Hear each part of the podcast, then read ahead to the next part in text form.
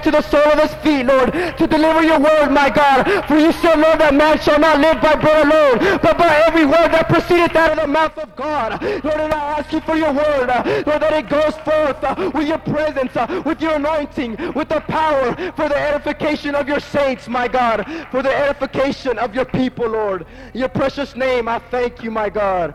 Amen. At this moment, the choir would come. I would like to render their souls unto the Lord.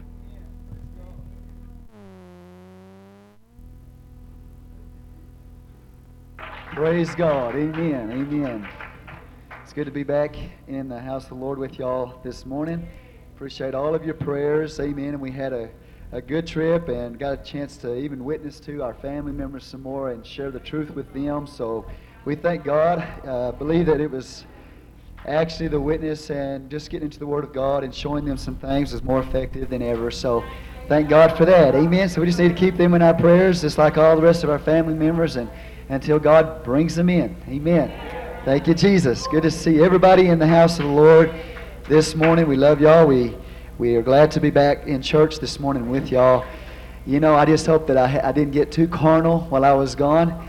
Amen. I told them down there, I said, you know, when you're in church or you got to preach all the time, you're always in tune with the Lord. And when you get away from that, you kind of think you get a little bit too carnal. And I said, I hope I haven't become too carnal. So y'all just bear with me until I get my spiritual bearings back, all right? Praise the Lord. But I enjoyed myself. Thank God for the opportunity to go. And I know y'all had a good service Wednesday night. Y'all were blessed. Amen? Amen? Praise the Lord. Brother Leon is a good guy, and I appreciate him coming and preaching for us. Amen. All right, turn with me to Leviticus chapter 11. And the children, of course, can go to their classes, but my wife's got a reward and an award before they go, okay? I won't quit. I just wanted to say thank you to all the parents in my class that have been working with their children. These children have been learning memory verses also. Gave them 8 memory verses, and these kids have been popping them left and right. But there's one that's just kind of stood out. I call him the Bible man because he's the Bible man. I'll look over there and say, where's that at? And he'll tell me where it's at. He helps his Sunday school teacher. And I want him to come up here. His name's Christopher. Excuse me. It is Christopher, isn't it? Okay, I get them mixed up. They're cousins and all. Christopher Cardoza. And this is my little Bible man, and I want to give him something. I got him a little award, and I don't know if he'll do it for me, okay? But he wants to quote a scripture for me, okay?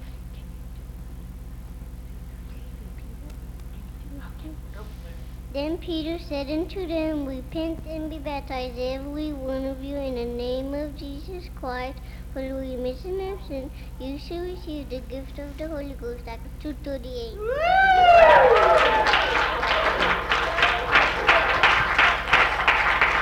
And that's one of many that he knows. I mean, and he doesn't just know the memory verse. He knows where it's at, and that's where I need help. But anyway, I appreciate all the parents that have been working, but that was just, I'll tell you what, that's what it's all about. Lord bless everyone. Praise the Lord. Isn't that awesome? That's great. I told Christina I appreciate the Sunday school teachers because they have them memorize all these verses of Scripture, and that's just awesome, really, for them to do that, to know the Word of God by heart. Amen. Leviticus chapter 11, and in verse 1. Praise God. Good to have our guests with us this morning. God bless y'all for being here. We have at 5 o'clock, remember, our New Life class, and it's an awesome class that you'll want, if you can, participate in, okay? It's on prayer. Is that correct, Brother Obed? On prayer tonight. And then 6 o'clock, we'll be seeing something very, very unique, very unusual. It's called the Golem. The Golem. And it's about prophecy, and you'll want to be here to find out what the Golem is. Amen? Praise the Lord. All right, and that's at 6 o'clock. Leviticus chapter 11 and verse 1. The Bible says, The Lord spake unto Moses and to Aaron, saying unto them, Speak unto the children of Israel, saying, These are the beasts which ye shall eat among all the beasts that are on the earth. Whatsoever parteth the hoof, and is cloven-footed, and cheweth the cud among the beasts, that shall ye eat. Nevertheless, these shall ye not eat of them that chew the cud, or of them that divide the hoof as the camel, because he cheweth the cud, but divideth not the hoof. he is unclean unto you. And the coney, now that's the rock badger, they say, the coney, the badger, because he cheweth the cud, but divideth not the hoof, he is unclean unto you. And the hare, because he cheweth the cud, but divideth not the hoof, he is unclean unto you. And the swine, though he divide the hoof, and be cloven-footed, yet he cheweth not the cud, he is unclean to you. Of their flesh shall ye not eat, and their carcass shall ye not touch, they are unclean to you. These shall ye eat of all that are in the waters, whatsoever hath fins and scales in the waters, in the seas and in the rivers, them shall ye eat. And all that have not fins and scales in the seas and in the rivers, of all that move in the waters, and of any living thing which is in the waters, they shall be an abomination. Say with me, unto you. Now, of course, these things are an abomination to you. There are things that are an abomination to God. That means that God hates them. But these particular statutes here, the word of the Lord, are an abomination to us. They're not good for us, all right? They shall be even as an abomination unto you. Ye shall not eat of their flesh, but ye shall have their carcasses in abomination. Whatsoever hath no fins nor scales in the waters, that shall be an abomination unto you. And these are they which ye shall have an abomination among the fowls. They shall not be eaten. They are an abomination. The eagle, the ossifrage, and the osprey, and the vulture, and the kite after his kind, even raven after his kind, and the owl, and the nighthawk, and the cuckoo, and the hawk after his kind, and the little owl, and the cormorant, and the great owl, and the swan. Say the swan. And the pelican, and the eagle. You know, the Bible said the gyre eagle there. The swan has always been fascinating to me, and that's just kind of a side thing here. But, you know, the swan never sings until right before it dies. And that's why they call it, you ever heard the term, the swan song? You know, just before it dies, it lifts up its head, it sends forth a cry out, or a song out, and praise unto the Lord. Wouldn't it be awesome that when you get on your deathbed, that you could lift up your head and sing a song unto the Lord? But that's the only time he sings, is when he's going to die. It's because he's got trust, he's got faith. It's a picture of faith and trust in God, even in death. So it's pretty fascinating. All these animals, and we're going to get into that this morning, how they have spiritual application. It says the swan, the pelican, I believe you pronounce this, the gyre eagle, and the stork, the heron after her kind, the lapwing, and the bat. All fowls that creep going upon all fours shall be an abomination unto you. Yet these may ye eat of every flying, creeping thing that goeth upon all four, which have legs above their feet, to leap with all upon the earth. Even these of them ye may eat, the locust after his kind, the bald locust after his kind, the beetle after his kind, the grasshopper after his kind. So y'all can eat those. Aren't you glad? Amen. Verse 23, but all other flying, creeping things which have 4 feet, shall be an abomination unto you. And for these ye shall be unclean. Whosoever toucheth the carcass of them shall be unclean until the evening. This has to do with ceremonial uncleanness, okay? Whosoever beareth aught of the carcass of them shall wash his clothes and be unclean until the even. The carcasses of every beast which divideth the hoof and is not cloven-footed, nor cheweth the cud, are unclean unto you. Every one that cheweth them, or toucheth them, shall be unclean. Whatsoever goeth upon his paws among all manner of beasts that go on all four, those are unclean unto you. Whoso toucheth their carcass shall be unclean until the even. He that beareth the carcass of them shall wash his clothes and be unclean until the even. They are unclean unto you. These also shall be unclean unto you among the creeping things that creep upon the earth, the weasel, the mouse, or the rat, and the tortoise after his kind, the ferret, the chameleon, the lizard, the snail, and the mole. These are unclean to you among all that creep. Whosoever doth touch them when they be dead shall be unclean until the even. And upon whatsoever any of them, when they are dead, doth fall, it shall be unclean, whether it be a vessel of wood, or raiment, or skin, or sack, whatsoever vessel it be, wherein any work is done, it must be put into water, it shall be unclean until the even, so it shall be cleansed. And it goes on, it lists other things that if these things touch, they'll be unclean. Look with verse 41 with me, please. And every creeping thing that creepeth upon the earth shall be an abomination. It shall not be eaten. Whatsoever goeth upon the belly, whatsoever goeth upon all four, or whatsoever hath more feet among all creeping things that creep upon the earth, them ye shall not eat, for they are an abomination. Ye shall not make yourselves abominable with any creeping thing that creepeth, neither shall ye make yourself unclean with them that ye should be defiled thereby. Now look, this is the reason why behind it, verse 44. For I am the Lord your God. Ye shall therefore sanctify yourselves, and ye shall be holy. Say holy. Ye shall be holy. You shall sanctify yourselves, and ye shall be holy. For I am holy. Neither shall you defile yourselves with any manner of creeping thing that creepeth upon the earth. For I am the Lord that bringeth you up out of the land of Egypt to be your God. Ye shall therefore be holy, for I am holy. This is the law of the beast, and of the fowls, and every living creature that moveth in the waters, and of every creature that creepeth upon the earth, to make a difference between the unclean and the clean, and between the beast that may be eaten and the beast that may not be eaten. Let's pray. Lord, we thank you for your word today. God, we know that you're going to just speak to our hearts, give us understanding. Lord, by it we pray in Jesus' name, God. Lord, we thank you for your goodness, your mercy, your grace, and your spirit, and your word today. In Jesus' name. Everybody said in Jesus' name. Lift up your hands and praise him one more time, for he is worthy to be praised and to be exalted. Lord, by faith we worship you today, God, not going by emotions or by feelings.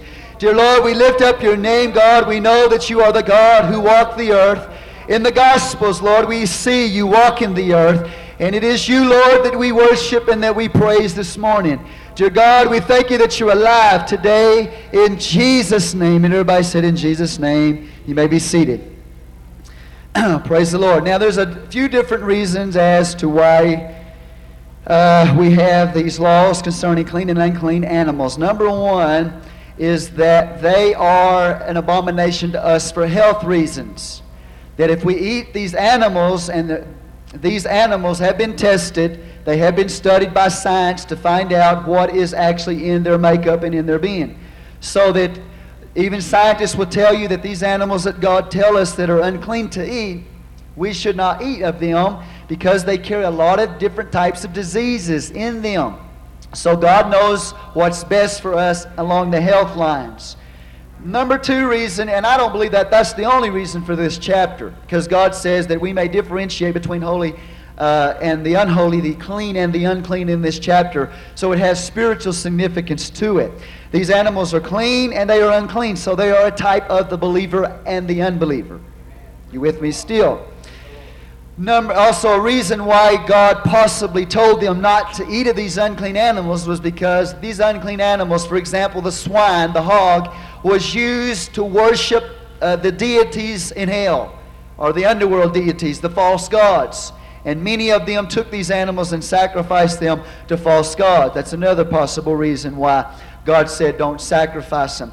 Another reason is because some of these animals here are they don't fit logically. This is speculation, and I don't necessarily agree with it because the Bible says that everything that God created was good in the book of Genesis. But one reason that some people give for this chapter is because you have some animals that have four legs, but they also have wings. So they're kind of in between a four-legged beast and a flying fowl. And so they don't really fit in a particular category, a proper category, according to some. But the book of Genesis says that everything that was made by God was good. And so I take the word Lord. But anyway, the spiritual significance is this. Number one, they're not good for you to eat. They carry disease. There is a spiritual significance in this because these animals that are unclean are typical of what we should not be as a people unto God. And these animals that are clean are typical of what we should be unto God as a people. Now, to give you Bible for this, to show you that God uses animals to depict people, unbelievers and believers. The Bible says, and Second Peter talks about the unbelievers, he calls them hogs, and he calls them goats in Matthew, and he calls them dogs in Peter. So these animals that we read about in the Word of God are depicting people. Also, the Bible talks about fish, clean fish and unclean fish, a great harvest, the great dragnets that are thrown out in the sea in the end times, and they're going to bring up these fish, and then they're going to sit down, and they're going to separate the good from the bad. They represent people, okay? Of course, the sheep is the most prominent animal that is used for the people of God. So throughout the Word of God, animals are used to depict the righteous and the unrighteous, the clean and the unclean, the holy and the unholy. All right, I gave you the foundation. Now let's get into the Word of the Lord. Okay, the Bible says this.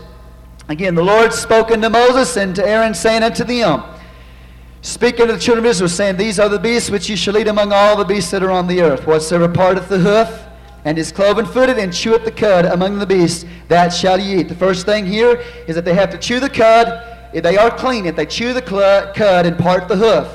All right?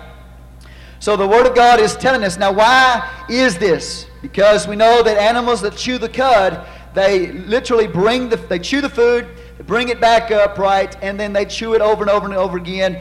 And the cud is actually a process of getting rid of the poison that is in whatever they're eating. Okay, if they eat the grain or if they eat weeds or whatever, there's poison in those weeds. So they chew this cud. They ruminate it, or another word is meditate it. Now, are you with me still? So that when they eat this food, they bring it down and they bring it back up. So it's a continual process until they get all of these poisons out of it. So you'll see running down a cow's mouth or whatever that's got a cud, you'll see these poisons in his saliva dropping on the ground because they're getting rid of the poison that is in the weeds that they're eating. Okay? But the Bible says not only are they to chew the cud, but they have to have the foot parted or cloven-footed. So that what God is trying to show us here is this, is that we have to eat right, number one, as a child of God. We have to meditate upon the Word of the Lord. And we have to ruminate it. We have to bring it up over and over and over. And we have to meditate on it. We have to think on it. We have to remind ourselves the principles in the Word of God. In order to be clean, we have to eat right. Say, eat right. The Word of the Lord. Say, the Word of the Lord. But we don't just hear the Word of God or feed on the Word of God or read the Word of God and meditate on the Word of God and then go about our way and not do anything about it. We eat on it, we meditate on the Word of God, but we have to have a cloven foot or a hoof that is parted so that we are walking right. So God is saying that which is clean eats right and walks right. So if I want to be clean before God, I have to eat right and I have to walk right. And so he goes on and he even shows us animals. He said there's some animals that chew the cud, but they don't have cloven foot. So you can't eat them. So you got to have both of them together, the Lord is saying. You got to have the right food and you got to have the right walk to be clean before the Lord. Amen. Now, there are different things we're going to look at here this morning, but look, let's keep reading. The Bible says, Nevertheless, these shall ye not eat of them that chew the cud, or of them that divide the hoof as the camel, because he cheweth the cud, but divideth not the hoof, he is unclean unto you. And the coney, because he cheweth the cud, but divideth not the hoof. So here we go, we got this badger, he chews the cud, but he doesn't divide the hoof, right? So you can't eat, he's unclean. Now what does a coney do? If you study the coney, you'll find out the coney is always burrowing, it's hard for me to pronounce some of these words, burrow. You know what burrowing is? It's where they dig holes in the ground. So they take their nose and they're always nosing around in the earth, right? In the ground. So God says the coney is unclean because he chews the cud, but he doesn't have the proper walk, and he's always nosing around in the ground and in the earth. So God is telling you that when you start nosing around in somebody else's business, somebody say, Praise the Lord. Praise the Lord. You know, we get too nosy about other people's business. Okay, and so this animal, this rock badger, he goes in other people's properties, and he's pushing his nose, always pushing ground out of the way, digging in the earth. So God is telling us as a people of the Lord, if we want to be clean before Him, we got to keep our business to ourselves instead of always nosing around in other people's business. Somebody say, Praise the Lord. Keep your nose out of other people's business. If we don't keep our nose out of other people's business, we have a lot of problems. We're always worried about what somebody else is doing. Amen? God says, hey, don't be like the coney. Don't be like the badger. He's always nosing in something else that's not his. All right? Somebody say, praise the Lord. Save a lot of problems if we do that, right? Amen. Thank you, Jesus. Well, we got a lot to learn this morning, don't we? Verse 7, it says, the swine, though he divide the hoof, and be cloven-footed, yet he cheweth not the cud. He is unclean unto you. Swine is a filthy animal. Amen? So if he's unclean, God is saying, don't be filthy like the pig. And a pig is sensual. Amen? Do y'all know what sensual is? He's controlled by his senses. That's why you call them hogs. That's why you call them pigs. That's all they live for, is the senses. So they're filthy and they're sensual. So God is telling us, don't be filthy and don't be sensual, because you would be unclean if you were like that. But they are very, very unclean animals. And all these animals we're talking about are unclean animals. And if you eat them, they will affect your health. They will. I listened to Sister Grace's teaching the other day on when they were talking to the women. She broke me from ever wanting anything to eat, from bacon, ham.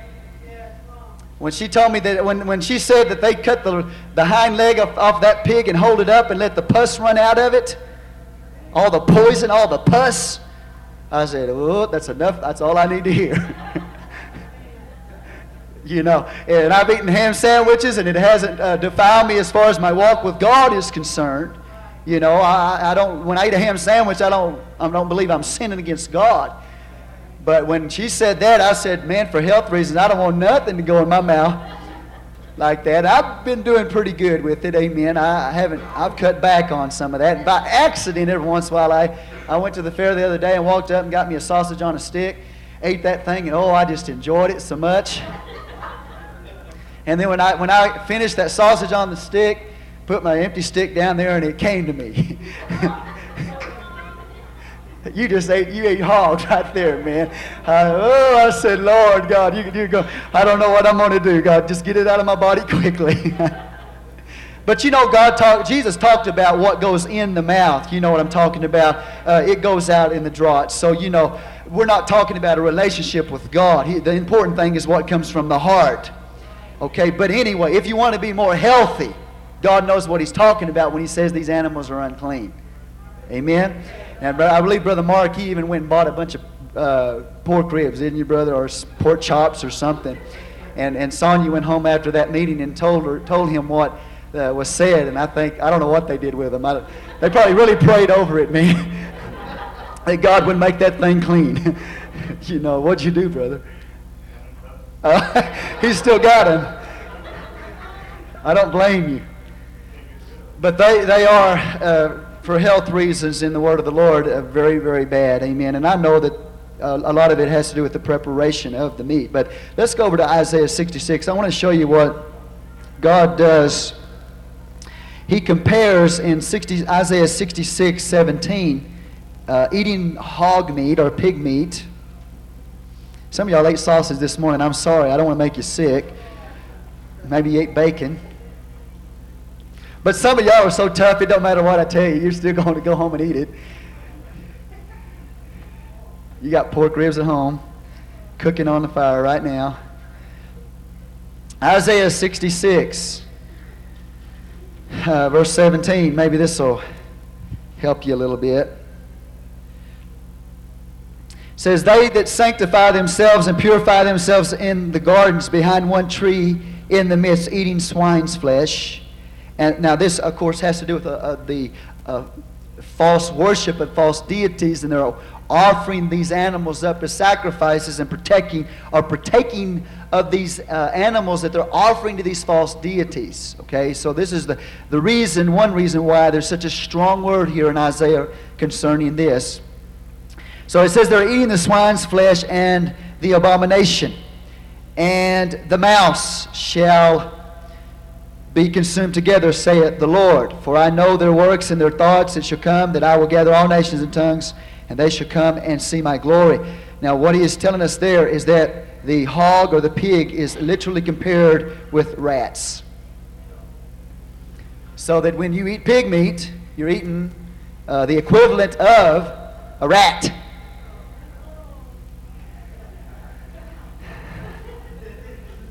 Yeah. Now, there's other things. You know, I used to work with a guy, and I like seafood pretty good. And Brother Cardoza and Sister Cardoza, they live for some of this weird stuff. But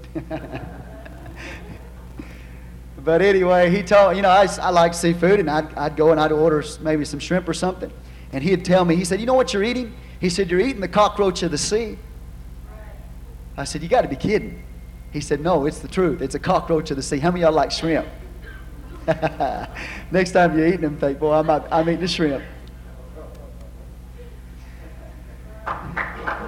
For the most part, civilized countries actually have followed these principles pretty closely in their dietary consummations of what they eat, okay?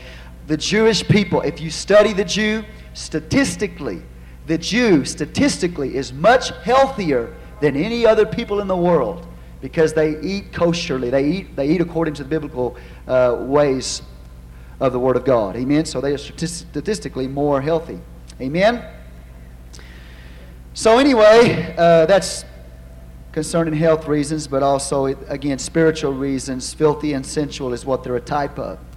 Now, the Bible goes on and tells us in verse 10, concerning fish, it says, and all that have not fins and scales in the seas and in the rivers, there goes our catfish. You know, and I asked somebody one time, I said, well, what about catfish that have been raised in, what do they call them, farm-raised catfish, and they haven't been consuming sewer? And this gentleman told me, well, you can't change the nature of the fish. And that's the truth. Even if you feed them in the... So I'll leave that with y'all. Hallelujah. How do y'all like catfish? Okay. Praise the Lord. But anyway, he says right here, these shall you eat of all that are in the waters, whatsoever hath fins and scales in the waters and the seas and the rivers, them shall you eat. They are considered clean before God. They've got fins and they've got scales. Now what are fins for? Fins are to help them progress through the water. It's to help them move quickly through the water. Okay? So this spiritually is a type of the Spirit of God. That... And I'll show you what has happened to us as people. We were once unclean, but now have been made clean. And the way we have been made clean is by the blood of the Lamb, and we've been filled with the Spirit of God. So that the fins upon the fish are sending them through the water very quickly. They give them acceleration through the water, and they give them progression through the water. So clean people, or the people of God, should be progressive people. They should be people on the move. They should be people working. They should be people serving. And they are also, these fins guide. They lead and they guide. They direct. So that what is the direction of the child of God? What directs us? What guides us? The Bible says in Romans chapter 8, know ye not that as many as are led by the Spirit, you are the sons of God. So you are considered clean because you're led by the Spirit of God. We are guided by the Spirit of God. We have progression in our lives that are sending us through this life. But not only that, we don't just have fins, but we've got scales on us. Now what are the scales for? The scales keep contamination from getting inside of us. So that you can live in the midst of an unholy environment. You can live in a godless home. You can go to work where there is unholiness all around you. There is contamination all around you, but because you've got the Holy Ghost in your life and you're walking by the Spirit and you're being led by the Spirit, that unholiness that is around you will not contaminate you. Somebody say, praise the Lord. And the scales protect the fish. They protect the fish. So that God is my protection. How many of y'all know that God is watching over your life and He's protecting your life? He's keeping you safe from harm. If you've got the Holy Ghost on you, see, you've got those scales on you. And they are protecting you from the things that are around us that are dangerous. But not only that, not only does it keep out the contamination and protect us in this environment that we live, this world, but also they enable the fish to go into very, very deep waters without that pressure destroying them. It keeps the pressure out. So that if you've got the Holy Ghost today, because of the Spirit of God that is in you, the pressures that are around you in life will not destroy you. We will not fall apart when the pressures come against us, because the Spirit of God, the scales are on us. We're baptized in the Holy Ghost. We're covered in the Holy Ghost. We're full of the Spirit of God, so that we're led, we're protected. We have the pressures of life coming against us, but the things of life do not destroy the child of God. That's the difference. Amen. Somebody say, praise the Lord. So that when you go over to the Gospel of Matthew and in the 13th chapter, we see a parable that is given concerning the last days. And these parables have to do with the professing church. Say with me, the professing church. Not just the true church. It is the whole professing community of people that are in the world are depicted in these parables. The clean and the unclean, the true and the untrue, the holy and the unholy, and etc. and etc. This is all of professing Christianity here that you read about in all these parables. Okay? So that the Word of the Lord tells us in Matthew 13, let me get the right one, verse 47. And the kingdom of heaven is like unto a net that was cast into the sea and gathered every kind. Say every kind. So then we see that the fish are people. Okay? They gathered all kinds of people, which when it was full, they drew it to shore and sat down and gathered the good into vessels, but cast the bad away. You see that? So shall it be at the end of the age. The angels shall come forth and sever the wicked from among the just, and shall cast them into the furnace of fire. There shall be wailing and gnashing of teeth. Do you see that? So what is the good and the bad? Well, you have to go back to Leviticus chapter 11 to find out what is considered clean and unclean in the eyes of God, what is good and what is bad in the eyes of God. So that we have a spiritual principle here that when we go to Matthew 13, we got to go back to the law of God to find out what he's talking about, how God classifies clean and unclean. So he says that which has scales and that which has fins is a clean animal. And you study that animal and you find out that it's a type of a person who is filled with the Spirit of God, who is anointed by the Spirit of God, who has the God is in control of their lives, leading and guiding them through this world. The pressures are not destroying them. See, that's what makes the difference. There's a lot of people that the pressure gets them. The pressures, the temptations of this world, the pressures of this world, if we're not careful, they will get us. That's why we need the Spirit of the Lord. Because it keeps us from becoming too carnal. It keeps us from succumbing to the pressures of the world and giving in and saying, okay, I'm just going to live like the world. We've got to walk in the Spirit, be led by the Spirit, so that the Spirit of God can keep those contaminations out of our lives and the pressures don't destroy us, and we don't give up like so many people give up. God says, if you're like that, you're considered the good fish. You're brought into the kingdom of God. Somebody say amen. Amen. But the bad, the Bible says, very carefully, they sit there and they separate the good from the bad, and they put the good in the vessels, and they throw the bad back. Or they're judged. Amen? They throw them away. And so the Bible tells us what those fish are like. They are people who are not guided and controlled and filled with the Spirit of the Lord. They don't have the scales on, and they don't have the fins on. Somebody say amen. Now, let's go back to Leviticus chapter 11. How many of y'all believe we're in the end of the age? I believe right now that God is in the process of already beginning this separation process. Do you understand what I'm saying? These are end of the age parables. They are concerning the end of the church age. And they go all the way up into the tribulation period that follows the church age, all the way up into the kingdom age.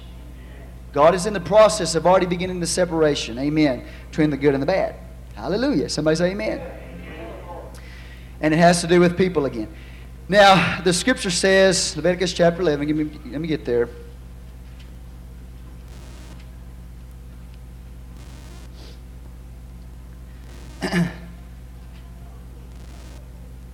The word of the Lord says this, continuing on down. It says in verse 13, "These are they which ye shall have an abomination among the fowls. They shall not be eaten. They are an abomination. The eagle, the ostrich, the osprey, the vulture, and the kite after his kind. Every raven after his kind. The owl, the night hawk, the cuckoo, and the hawk after his kind." And however you say those words. So, amen. Somebody say, if we have any bird people in here. They know how to pronounce a lot of this stuff. But anyway, the Bible says these are an abomination to us. Now, why is that? Because most of these animals that I've just read to you about are animals who are, they feed on flesh. In the Old Testament, remember the book of Genesis, whenever the flood came? Noah sent a raven out, and what happened? The raven didn't come back. You know why? Because there's floating flesh everywhere. There's carnality, there's flesh everywhere. So that when the raven's sent out, the raven finds itself a good body to eat on. It is a flesh consumer. Are you with me? But the Bible says that after the raven doesn't come back, it's a feeder on flesh, then he sends out the dove. And the dove is a type of the Holy Ghost. So that God says that which feeds on flesh all the time is considered to be unclean. So that you and I as a people of God, we cannot be feeding on our carnal natures all the time and be feeding our flesh all the time and be clean before God. We have to be like the dove that was sent forth. The Bible says it went out there and it got an olive branch and brought it back, right? No doubt he went all the way to the Mount of Olives in Israel and got that olive branch and brought it back as a picture of what's going to happen. Because the Lord's going to ascend up and he's going to pour out his Spirit upon the earth. So God is showing us here we can't be like the raven out in the world feeding on flesh all the time and walking after the carnal. We have to be like the dove, anointed by the Spirit and filled with the Holy Ghost. And the Bible says the dove came back. Sent it out again. It didn't come back. But it did come back. Somebody say, praise the Lord. Think about it.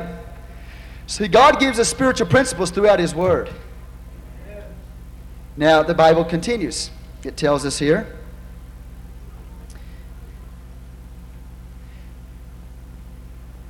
In verse 20, all fowls that creep, going upon all fours, shall be an abomination unto you. So that, now, listen to me. Why did God give birds wings? So they can hop around on the ground all day long? Focused on the earth all the time? No. He gave the bird wings so they could fly in the heavens. So he's saying these little animals here, these little fowl, they got wings. They're birds. But they're creeping around on the ground all the time. And if we're not careful as the people of God, we'll be always pecking around all the ground all the time, and we're supposed to be flying. Are you here? So God says right here, these are unclean unto you that walk around on the ground all the time. They're supposed to be flying, man. Somebody say, praise the Lord. Man, I know what I'm talking about. And you've got to be real careful, because if you don't, you'll let this world become what your focus is. When you should be looking to the heavens and flying. And listen to me. Our citizenship is in heaven. My citizenship is not here. I'm just passing through. This is not my home. It's not your home. We're just passing through this earth. Amen?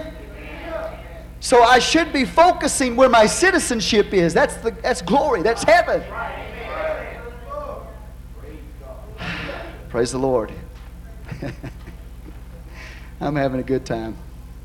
because I know what's going through some of your mind. Yes, preacher, you just got off vacation. And you're going to try to preach us, tell us how to be so spiritual, yeah? I've already judged myself, so amen. Praise the Lord. Somebody say hallelujah. Hallelujah.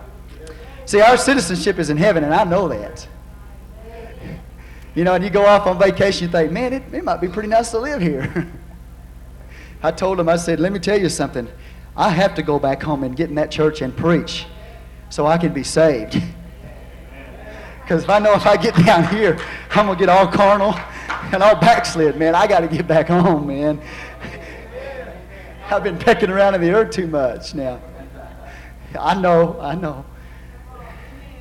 Praise the Lord. So I know what happens to y'all when y'all go to. So don't look at me like. Amen. It's real hard to pray and fast when you're on vacation. Amen. Thank you, Jesus. I'm saying, poor people, if they go through what I go through on vacation, they come back to church, boy, no wonder, man. Takes us a while to get back where we need to be. Amen. It just shows you where your focus needs to be. And God lets you know where your focus needs to be. It needs to be on Him and on the things of heaven. Praise God. Amen. Somebody say, praise the Lord. The Bible says this, continuing on down. I'm not going to read all the verses. Verse 26, the carcass of every beast which divideth the hoof and is not cloven-footed, nor cheweth the cud, are unclean unto you. Every one that toucheth them shall be unclean. So you can start taking these animals, and you can start studying them. And one of the animals that are in the Word of God is a donkey. And a donkey is unclean in the eyes of God. Somebody say unclean. What is the characteristic of a donkey that God wants His people to get a hold of so that we're not like that animal? Stubbornness.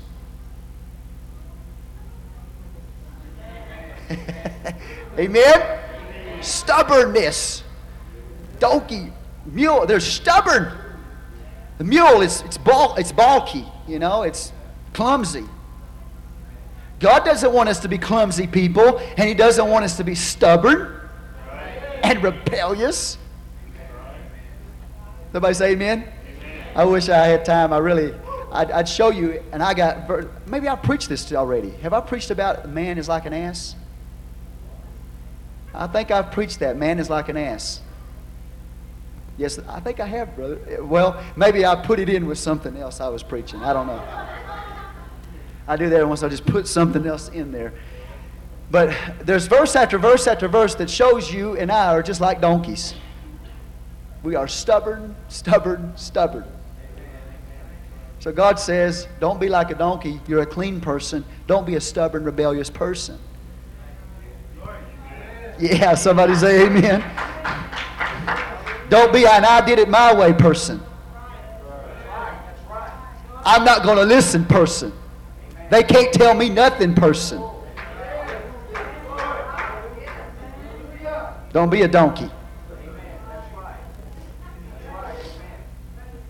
Hallelujah. The tiger is an unclean animal. It is a bloodletting animal. It is ferocious. It is a terrifying animal. It's an unclean animal. You can't eat it.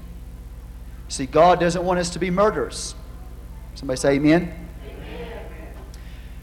See, what we don't realize, I think, is that the Bible says in the heart of men, there are things like that. Murder, all that stuff is there. Envy, jealousy, strife. It's all inside of us. And we are literally, our hearts are a cage full of unclean animals and wild beasts and unclean fowl. Our hearts are like that I'm reading here today. That's what we're like in the unclean section. Amen?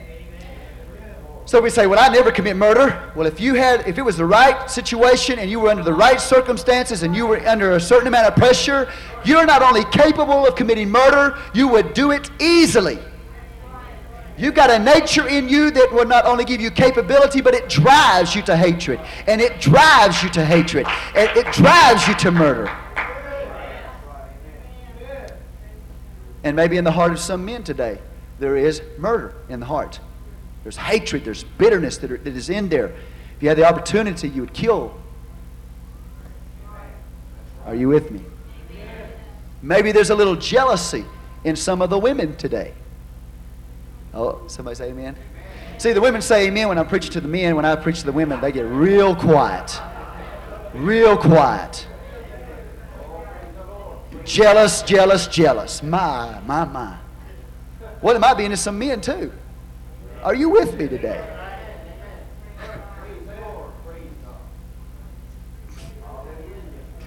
I mean, you know what? Listen, I'm a pastor of this church. Sometimes I'm afraid to go up and even say hello to some of the sisters in the church because I'm worried about the husbands thinking that I'm, you know. And they get full. Come on, man. Grow up. I've got a beautiful wife. I've got a wonderful wife.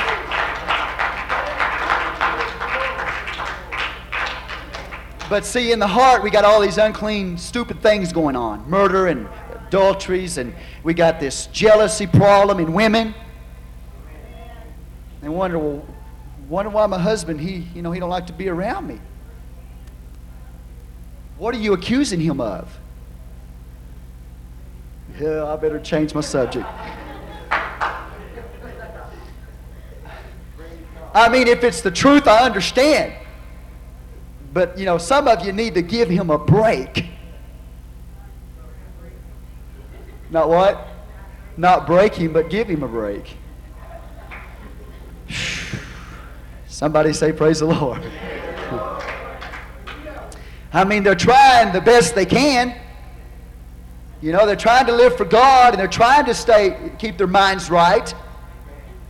You know, pray for them and help them and encourage them. Instead of being like an old jealous hen sitting over them all the time, barking, cackling at them and picking on them and pecking on them. Oh, Jesus, I'm in trouble now. The men are sitting there. They're real quiet right now, but they're saying, what is it, brother? Three-toed sloth. Yeah, I think. I don't know how many toes they got, but is that what they are? Thank you. But a sloth is known for what? Huh? Is that right? I'm going to get with you. I want you to teach me about the sloth. Would you do that? Do you know I have tried to find information on the sloth? All I know is a slow animal. He's a sluggard. He's slothful. We get the word, you know, this from sloth, slothful. I'm going to get with him. He's going to teach me about this sloth. But the sloth is an unclean animal. They are sluggards. They are slothful. God says, you can't be like that. Come on, somebody say amen. Praise the Lord. Brother Mike. Boy, I love this congregation. Because y'all help me preach. Give me some more. Yeah, I need all the help I can get when I'm in this chapter. I promise you. Amen. But I'm trying to teach you the whole Word of God. So I don't want to be a sluggard like the sloth, slow like the sloth. No spiritual ambition like the sloth. What will be, what will be. Content to be like I am. No. God said, no, you can't be a sloth. Pride like the peacock.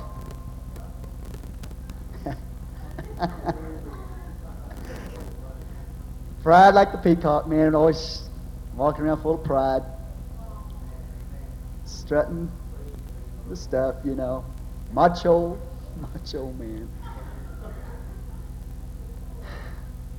God doesn't, see, he says these fowls that are like this, they're unclean.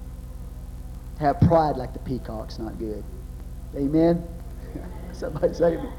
I was talking to my brother-in-law about the Lord, you know, and witnessing to him and stuff, and he was sharing some things with me. He said, you know, I used to go to church. I'd sit in those church. Everybody would come to church, put their church face on. And they would try to appear like they were angels, you know, I mean, holy, I mean, you know, above. I told him, I said, let me tell you something. If you do that, you've got spiritual pride. Come on, somebody, say amen. Amen. We come to the house of God. We shouldn't get afraid of expressing our need for help. If we do, all we've got is pride. And he said, you know what? I said, I could never relate.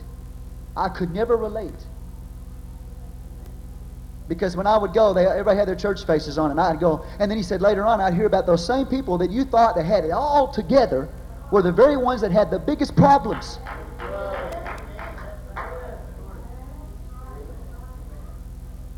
And there's sometimes I stand in this pulpit and I open my mouth and I say things, and afterwards I say, God, I can't believe that I said that.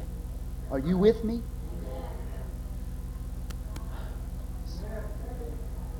Oh, I'm not even going there. But I'm telling you something today. We need to get rid of this putting on your church-based stuff and walking in here and acting like everything's, just so wonderful, man. You need to sometimes spit out the real realities and things and the real truths of things. And I'm not saying go to everybody in the church and tell them your problems. But I'm saying don't act like there's nothing that you need when you need a lot. When you need help, don't act like you don't need the help. Praise the Lord.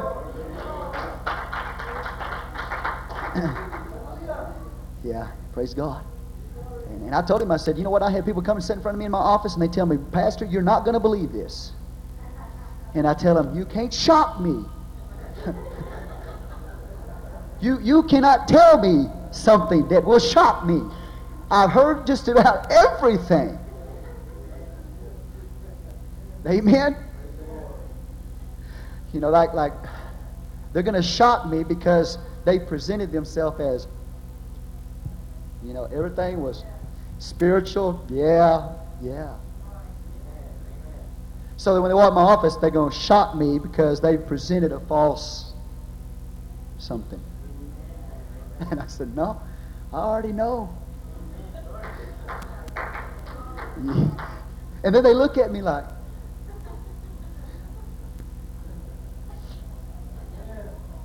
come on, people. Are you with me? But there's a lot of spiritual pride in the church, in preachers. Not just in the congregation, but in preachers. Some preachers I can never relate to. I can't. Are you with me? And I don't want to be like that. Because then what you've got is spiritual pride. You're a peacock walking around. Somebody say amen. He goes on down here. He talks about creeping things in verse 29. They creep upon the earth, the weasel, the mouse, the tortoise after his kind. These reptiles, have you ever noticed a reptile when it walks? It walks crooked. So it's crooked, and it's a crawling animal upon the earth. You with me? So God says that's unclean. So we can't be crooked. We need to be honest people. Honest with God, honest with ourselves, and honest with each other. See, you got to have the walk right, not just the talk. Anybody can have the talk, but do you have the walk? Brian Middlebrook gave me a shirt one time. He said, you can talk the talk, but can you walk the walk?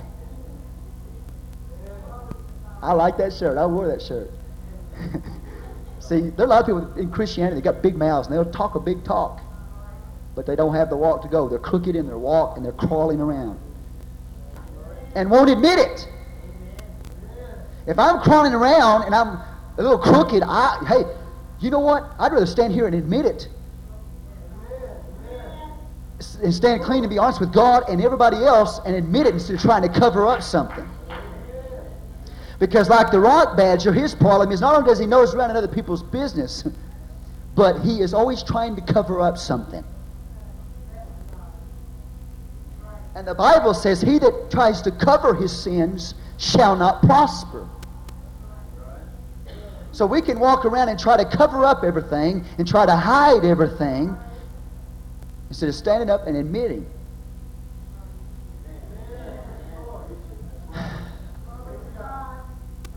Somebody say, praise God.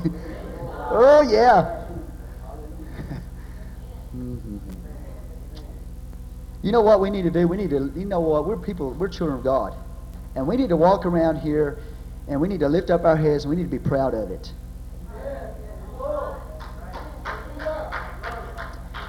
I know that the people that are out in the world are going to make you feel like that you've lost it. That, you know, you're a weak individual, so you have to have a crutch. Do you understand what I'm trying to tell you right now? And we walk through this earth, and we feel like we're the ones that are the unclean, and they're the ones that got it together. And are you with me? But I felt like the Spirit of God rose up in me and told me this last night. You need to lift up your head. You're walking the right road. You're a child of God. Don't hang your head. Don't let them intimidate you or make you feel lesser than. You're a child of the King who has accepted us. Unclean at one time, but now made clean by the blood of Jesus, and now filled with the Holy Ghost, so that now we're no longer seen by God as unclean animals, with hearts full of unclean power, and a cage of every hateful bird, and wild beasts and wild animals. We've got a new heart. We've been cleansed by the blood of Jesus, and we're clean before Him. We are the people of God. We are accepted in the Beloved. We need to lift up our heads and walk through this earth. At one time, I walked crooked. At one time, I walked crooked. At one time, I tried to cover up things. At one time, I put my nose in other people's business. I was like that. But thanks be to God, He's taken me and done something in my life to change me. So that if you don't like yourself right now, and you're crawling around, and you might be a little crooked here, and you're nosy here, or you got jealousy here, or you got murder here, or hatred, whatever's inside of you, God is able to take you, and He's able to change you. Now listen to me. Only God can change the spots of the leopard. Only God can change you. And that is by a new rebirth and regeneration and getting a new nature on the inside of you. The question is, can a leopard change his spots? The answer is no. But God can. Can the Cushite change his color? No. But the answer is that God can. And then he goes down, he talks about the chameleon. Oh. I've always been fascinated with a chameleon. It changes colors with its environment.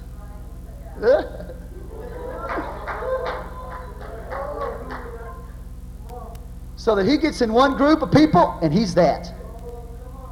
And he gets around another group, and he's that. Oh, come on. He comes to church. Woo! Praise God. He runs, shouts. He walks out the church doors. He goes over his buddy's house. Buddy say, hey, you like a Budweiser? Sure.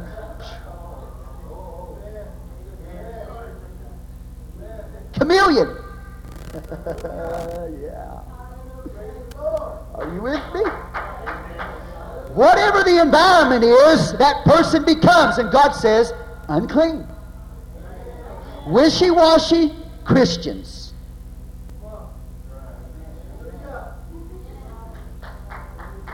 Are you here? Oh, I just enjoy this. Get at the job. Won't talk about the Lord. Won't even let anybody know you went to church. No, I know not everybody here is like that at this point, but some people, they won't. Oh, to tell people you went to church on Sunday? Whew. To tell them you got baptized in Jesus' name? I can't. What will they think of me now? They'll think that I'm a part of that holy rolling church.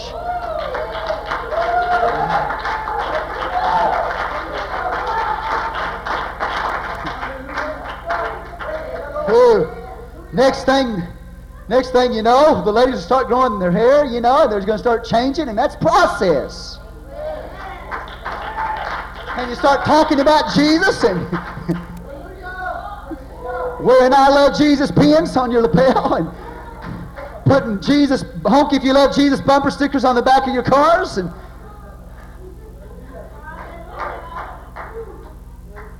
see, the problem is Jesus had secret disciples when he was on the earth.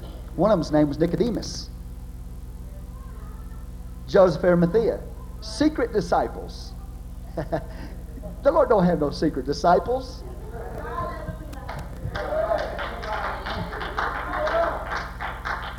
You know, they used to tell me, hey, you know what, you're getting in that holy roll and stuff? I said, yeah, and I'm proud of it, man. You speak in tongues? You go to that church where they speak in tongues? Yeah, and I'm proud of it. You go to that church where they're real loud, they run, they shout, they lift their hands up, they talk out loud, they pray out loud. You're going to that? I said, yeah, and I love it.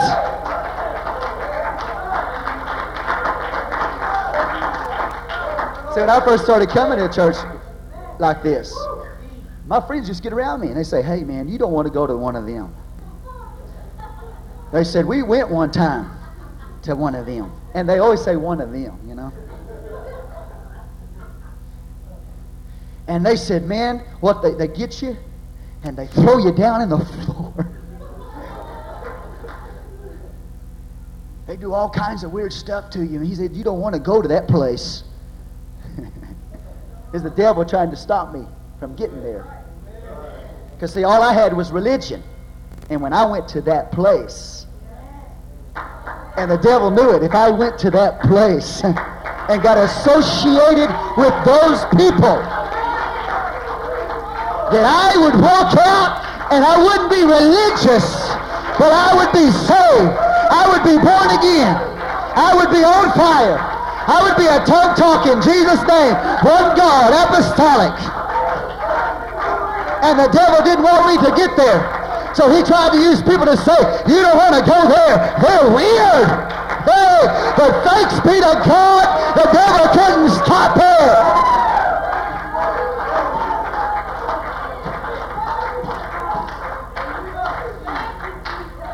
Hallelujah. Man, I'm proud to be apostolic. I thank God for Jesus' Day baptism and holiness and people that love God and live for God and live holy. Amen? Whew, praise the Lord. But anyway, that is, you know, God is going to change. If you're a secret disciple right now and you're chameleon, wherever you go, you just kind of become your environment. We all battle with that chameleon problem. Somebody say amen.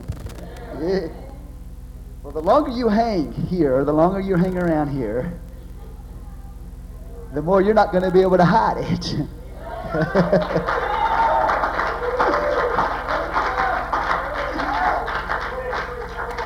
There's a young guy, I believe he's preaching now, and he's working at, I think, McDonald's somewhere. I think I shared this with y'all about him. Working at McDonald's, he got full of the Holy Ghost, new convert, excited about the Lord. Walked in the refrigerator, he's got these big walk-in freezers, you know. Pulled the door behind him, in there worshiping, and he just had to worship and praise God. And you know what happened to that guy? Would you believe that he got caught? And they open the door and he's in there.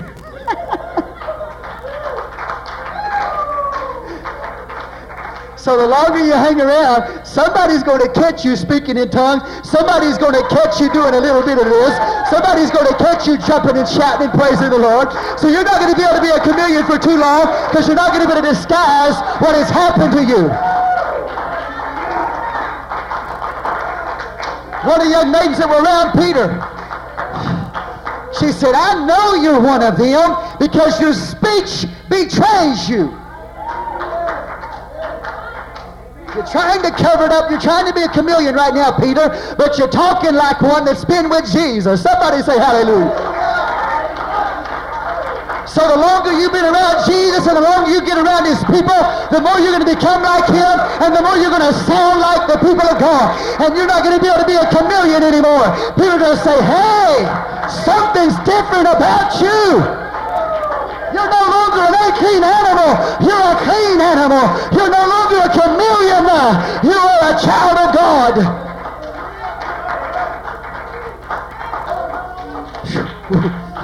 That's what I like about coming to church.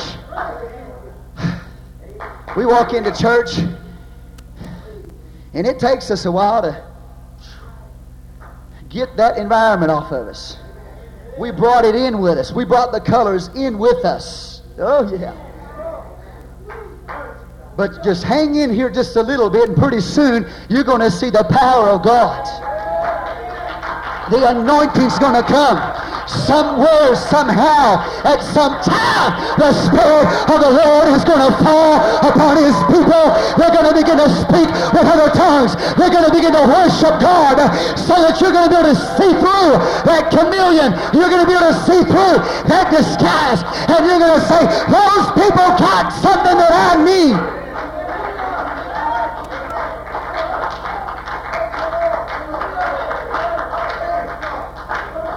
Glory. Hallelujah. I like to hear some of y'all testify, because you show what is going on the inside of you when you talk. And when you open your mouth, that thing that is hidden, that nobody can see, starts coming out. And the power of the word, the power of your testimony, you begin to feel it. See, look at me, listen. When we don't realize what God is doing in people's lives, because we only see the outward. But you let them begin to open their mouth, that God begin to anoint them, and you say, there's something different about those people.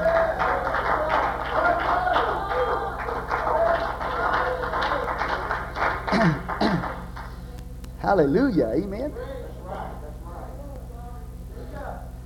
I don't want to be religious and put religious chameleon's colors on. I want to be real, don't you? Well, I hope this is helping somebody here today. You'll go to talk to people, you try to witness to them, and they'll tell you, I'm a this or I'm a that.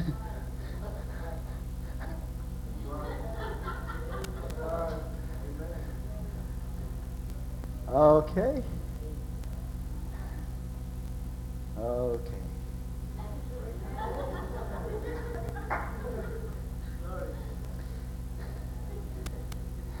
They got a cover up. You know, if I walk out and I tell somebody that I'm apostolic or whatever, it's because I feel like God wants me to testify. But I don't have to walk around with a banner on the front of my chest. Are you here? Hopefully what I am comes out.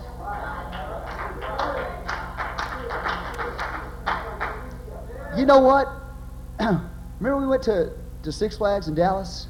There are people that, Pentecostal, one God, Jesus' name, Pentecostal people, walking through the park. They're one of my brothers and sisters. Yeah, come on. They didn't have to walk around with banners on.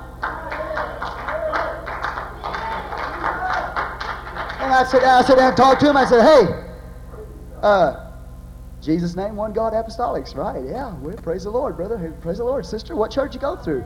Well, we're assistant pastor at this church. Ah, praise the Lord. Are you here? Why do we want? We shouldn't want to hide what we've got. It's awesome, amen. When people can point you out and say, yeah.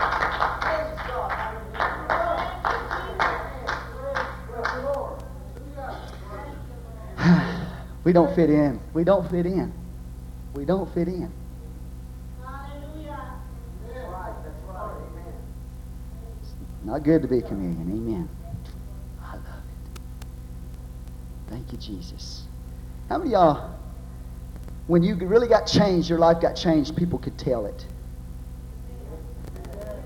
I mean, you didn't have to tell them. They tell you something's changed, something's different with you. Anybody in here? Yeah. Praise God. I thank God He changes us. The Bible says right here, he's talking also about, keeps on going, creeping. It talks about those that slither upon the ground. That's a serpent, snakes. So we shouldn't be like a chameleon. We shouldn't be like a serpent full of poison. Some people have the tongue like a serpent. The poison of asp, the Bible says in Romans, is under their tongues.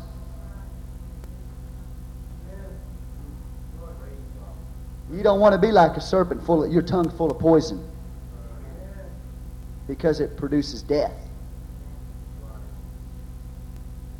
Amen? Amen. God is awesome. Go with me to Acts 10. Acts 10, 9 through 16. Praise God.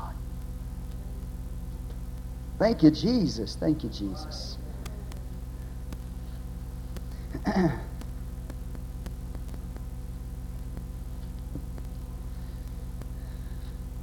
Well, I've enjoyed teaching this to you today.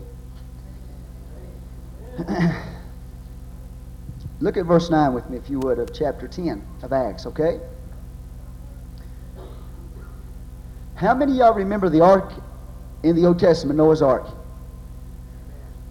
All these animals are flocking into this ark.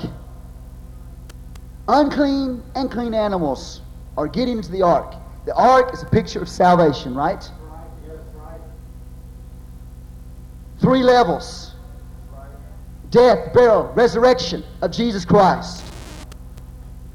Three levels, one ark. One God. Three manifestations. One ark, three levels, one God. Are you with me? And that one God manifested in flesh came and redeemed us by His blood. And it's a picture, the ark is a picture of salvation through His death, burial, and resurrection. One door in the side. Window at the top. Amen? Amen. For us to get into it is three levels. Repent, be baptized in Jesus' name, be filled with the Holy Ghost. That's how you get in the ark. So that all these animals start rushing into this ark, the clean and the unclean. When they get in that ark, they are saved. So in Acts chapter 10, verse 9, the Bible says, on the morrow as they went on their journey and drew nigh unto the city, Peter went up upon the housetop to pray about the sixth hour. Now he's a Jew. Say he's a Jew. And he became very hungry and would have eaten, but while they made ready, he fell into a trance and saw heaven open and a certain, say with me, vessel, pointing back to the vessel in the Old Testament, the ark. There was a certain vessel descending unto him as it had been a great sheet knit at the four corners and let down to the earth, but it was a vessel. Four corners representing the four corners of the earth. The vessel, the sheet, the antitype of the type, which is the ark. The antitype is a fulfillment of the type. You with me still? So it says, wherein were all manner of four-footed beasts of the earth, and wild beasts, and creeping things, and fowls of the air. And there came a voice to him, Rise, Peter, kill and eat. You there? But Peter said, Not so, Lord, for I have never eaten anything that is common or unclean. You see that? So the Leviticus 11 is going to come into significance for us to understand spiritually what it's about. So I've never eaten anything that which is common or unclean. And the voice spake unto him again the second time. Look at this. What God hath cleansed, that call not thou common. It just tells you right here that there's all kinds of beasts and creeping things. Leviticus 11 tells us they're unclean. And Peter says, I've never eaten that which was common or unclean. And God says there's been a change. So don't call unclean what I have cleansed. You with me? So that this was done three times, the vessel was received up again into heaven.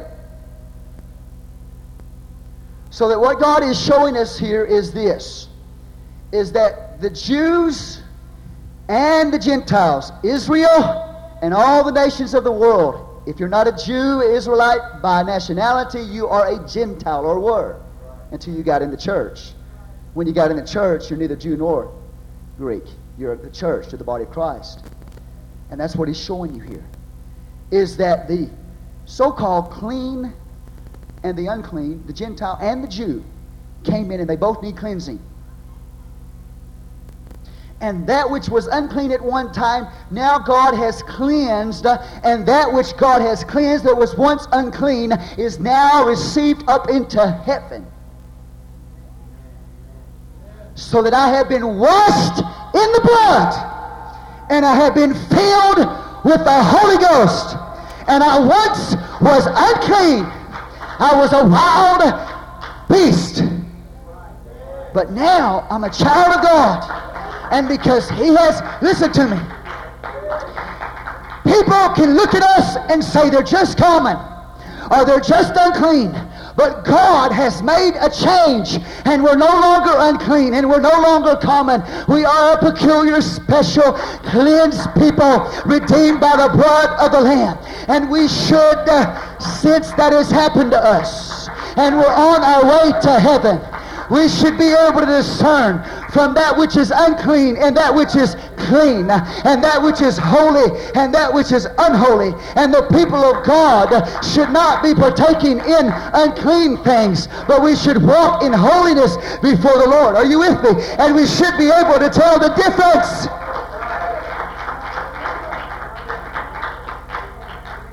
Do you understand what I'm trying to get across to you? We should be able to understand. We should be able to discern right from wrong. We will preach the word of the Lord concerning holiness. But come on, church, when you got born again, there's something on the inside of you that tells you that's not right. And you don't need a preacher over your shoulders all the time telling you this not right, that's unclean. Come on, somebody. We got the Spirit of God inside of us. We're on our way to another place. Our citizenship is in heaven. We should be able to discern from that which is holy and that which is not, and that which is clean and that which is unclean. Everything in this world is not unclean.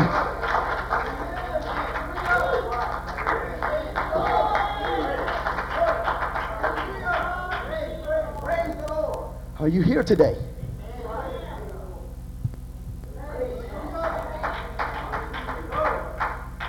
Yeah, we need to hear the word preached. And are you with me? Some people might say, well, the Holy Ghost, that's what the Holy Ghost is for. Well, he is to a point.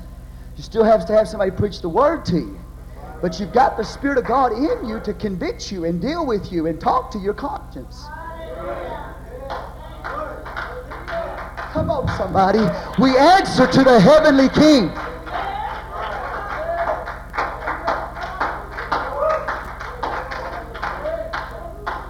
And you know what? There's some things, and I'm fixed to close, but there's some things that I take to the Lord in prayer that I don't get a clear answer on. There are some things, and a lot of times God will just come in and he'll tell me exactly, do or don't. But there are some things that I'm waiting to hear, and I'm not hearing. And it seems to me that God is telling me, I gave you a brain. Are you here? And I gave you some common sense. Brother Dice used to say, common sense is found in a, what do you say, stable mind. Horse sense is found in the stable mind. Amen. I guess horse sense is common sense. I've been around some people, they'll pray whether or not they, they can go to the grocery store. If you're out of food, go to the grocery store. It's not that difficult. Well, God, should I go put gas in my... If it's almost out, you better go put gas in your car.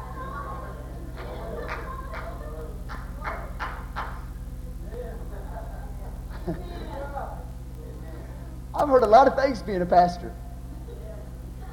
And, I have to be... I just have to say, well, try to help, what I'm saying the whole time.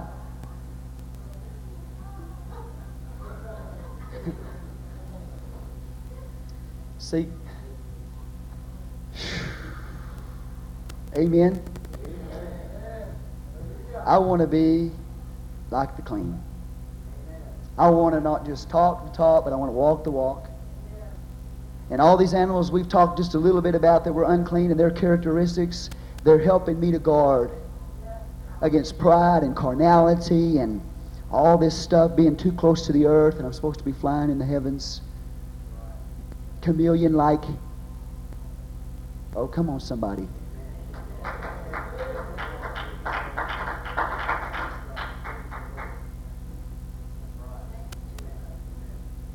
Somebody say, praise the Lord. Praise the Lord. So that we go out into the workplace and we look like one thing, we come to church and we look like another thing. You know what? I want to tell you something right now. What you look like in the workplace, just come on to church that way.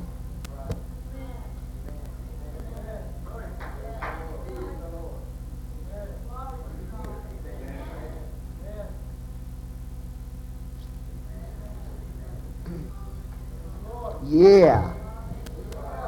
Because you know what, if I do that, you know what I've got? I've got religion. That's all I have.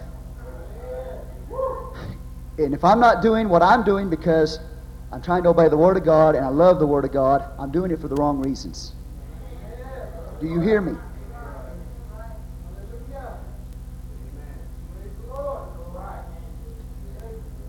Now listen, we can preach things, and if you haven't got a hold of it yet, you might change them because somebody, are you with me? But you don't have it in your heart. The Bible says, remember Lot's wife. She's a woman to be remembered. She left, but her heart was still back in the city of Sodom and Gomorrah. It didn't do any good to walk out of the city because her heart was still there. Come on, somebody. And we can't walk out into the world.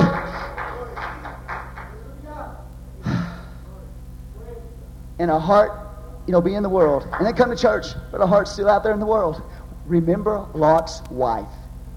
And she is a woman to be remembered. I'm going to preach her one day. Are you with me? God is trying to warn our generation. That is a warning for the final days. Remember Lot's wife. Don't come out, but still have your heart back in. You're not doing anybody any good that way. Oh, yes!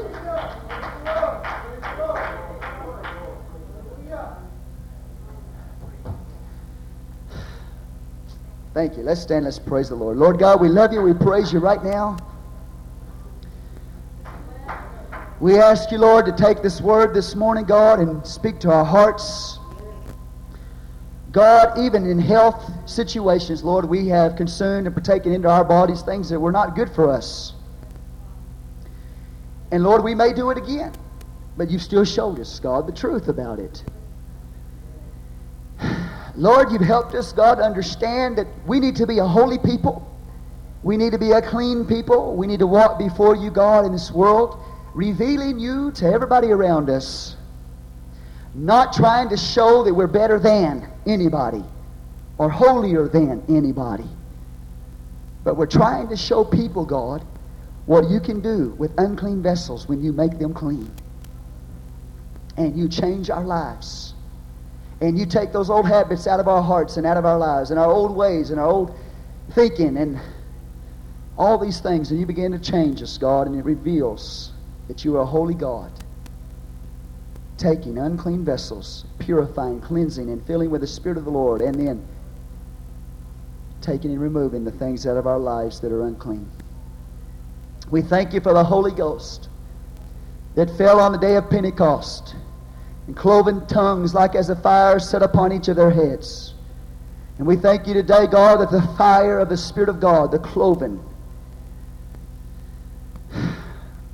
fire, is able to take out the poison of our lives. Maybe, God, there's poison in our hearts right now. Some situation, some person, something's happened in our lives that has caused us to be bitter and hard and poisoned. I ask, God, right now that the fire of the Holy Ghost would come inside of us and consume that in our lives. In Jesus' name. We love you today. We thank you for your word today. We give you glory. We give you honor. And we give you worship. In the mighty name of Jesus Christ of Nazareth. We know, God, that the types and shadows of the Old Testament have now become a reality. Let us understand what has happened to us, God, that we have a new nature and we walk by new principles. In the name of Jesus Christ, for your glory and for your honor and for none other. We love you. We worship you. Could you just lift your hands and thank the Lord today for his goodness? God, we give you praise. Is there somebody right now you would like to talk to the Lord? You'd just like to come up here, and maybe some of these things that we've talked about are in your life. I'm telling you, God's Spirit is here right now to help you. He's here to purify. He's here to clean. He's here to empower. He's here to strengthen. He's here to change. Whatever's needed, he's able to do it. Anybody here want to come and talk to the Lord? We're going to close with a song. Strange is going to come. We're going to close with a song. Hallelujah. Let's all gather around the front as we could as a church family then right now. And let's just worship the Lord and give him praise. Give him glory. Give him honor for what he's done for us.